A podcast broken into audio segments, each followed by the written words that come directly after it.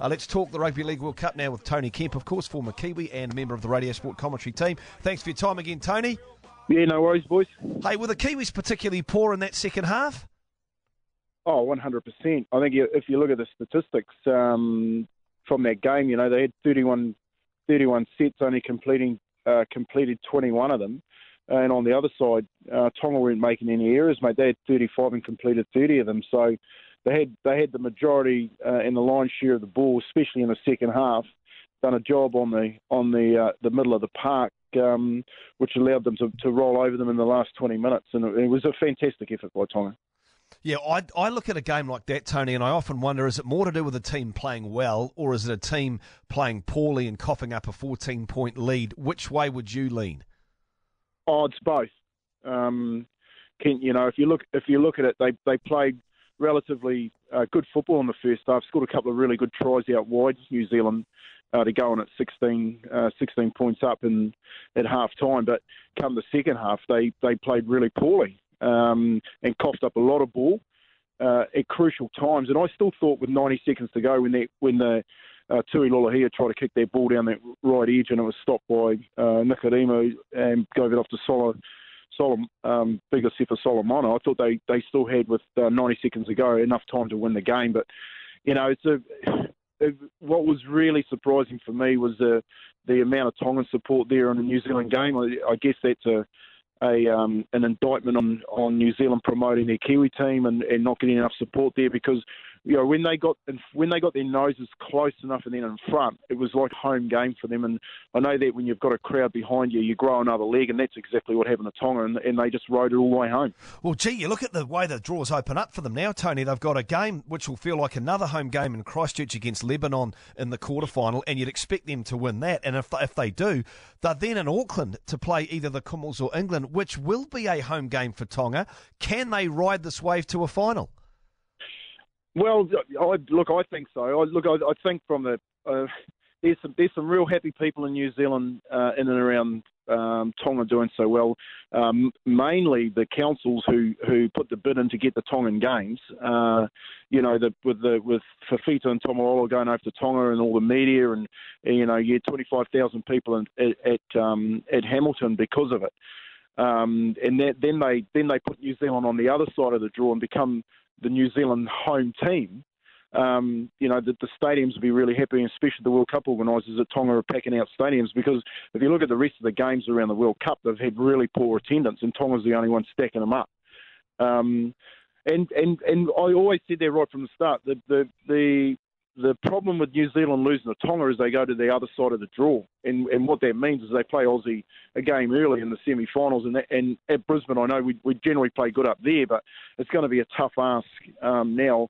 Um, facing them a lot earlier than what they would have liked, um, but in Tonga's case, you know they've, they've they've done the hard job, which was to beat New Zealand to put them on the right side of the draw, and I think they're a real chance against England.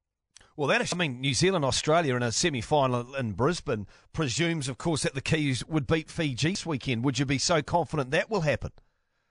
Well, not after last weekend. I think I think what you've done to Fiji, and I, I watched their game on the weekend too. Um, you know, they they would think that they're a chance of beating New Zealand. So, look, it's a, a what people need to realise is that Fiji, Papua New Guinea, and, and Tonga have an, enough NRL experience, not only just on the football side, but in and around them, um, to, to allow these tier two nations to compete against, as we saw uh, New Zealand on the weekend, and, and do a really good job. Like, I, I said right from the start, you know, you got Jennings, uh, Tupou, uh, New South Wales Australian players, Hopoate, um, right through to, to Lolohea play for New Zealand and that forward pack as an international forward pack.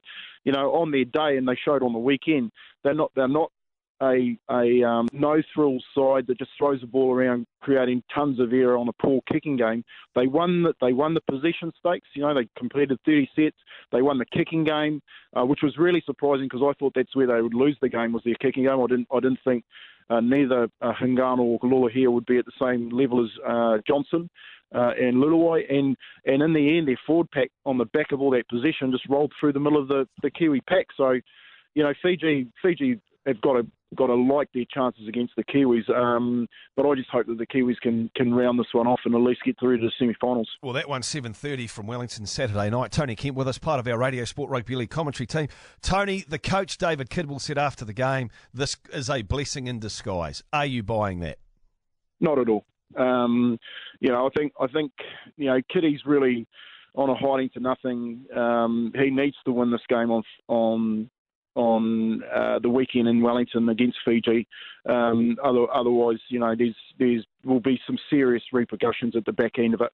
Uh, look, I've, I've, said right from the start, and, and, and I don't really care what people think, but I, I don't like it that they have Australians inside the Kiwi structure. You know, you've got an Australian manager, you've got uh, Australian assistant coaches that don't really know um, or, or, have actually been through a proper process when appointed uh, to support that Kiwi high performance structure.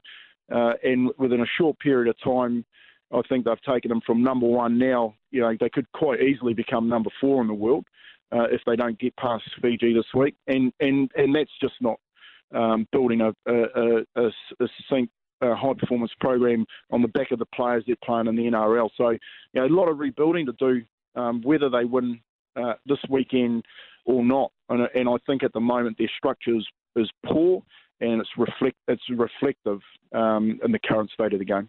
Tony, you're my mate who um who when you say stuff, I then quote it to other people who ask me questions. I'm like, I just use what you say to me. Um, and you were still talking about the halves being way better for the Kiwis against Tonga. Well, they we should have been better there.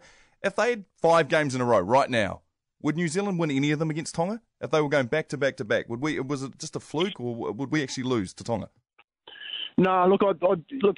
I think one of the things they need they'll need to address, and Kitty will address that, is that you know if they shared the possession stakes, they probably would have won the game. You know, the try that Rogers scored um, was reflective of some back-to-back sets. They had they had one um, dropout. You know, they only completed one repeat set, um, and they just made far too many errors. You know, which were you know, some of the some of the some of the errors were schoolboy errors, and and you know if you're playing this this this um, this touting of, of a Tongan series, um, you know, if you're playing them in a series, I, I still think that New Zealand um, would win the series. You, you, and you've got to look at the, the Kiwi team. There's a number of players that should be in the side. Uh, there's, there's probably three of them in the Tongan side that should be in the Kiwi side. But you bring back Kevin Kevin Proctor and, Jesse Bromwich especially, um, and it's a, it's a totally different ball game, mate. And I, I just think you know, at the moment with the new team. Um, and again, you, I, I, had I had a, a, long debate with a couple of really good football brains on, on Saturday night after the game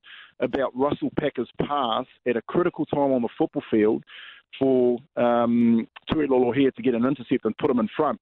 Now, you go back and tell me in a game at St George, we have got a bloke in the middle of the park who's a front rower that gets the ball 35 metres out from his, his, his line and, throw, and decides to throw a cutout pass. Now, that is not, not the role of a front rower. You ask Kevin Tamati, put the ball under your arm, go and get tackled on yardage, especially when you're under the pump. But deciding to throw a cutout pass directly to Tui here at that time changed not not only the, the scoreboard, but it changed the momentum of the game, which got their tails up. And from then on in, it was panic football. And that's that's where the Kiwis are lacking the experience at the moment. And I, and I just, you know, for me, I, I think um, the sooner we can sort sort out some um, some issues that aren't actually on the football field, the, the, the, better this Kiwi team will, will start to perform like they should be and be up, up be up with Australia because of the because of the talent that we have in the competition. All right, Tony, appreciate your thoughts as always. Uh, we'll get to Tony Kemp next Monday on Radio Sport to wrap up the quarter finals at the Rugby League World oh, Cup. Man.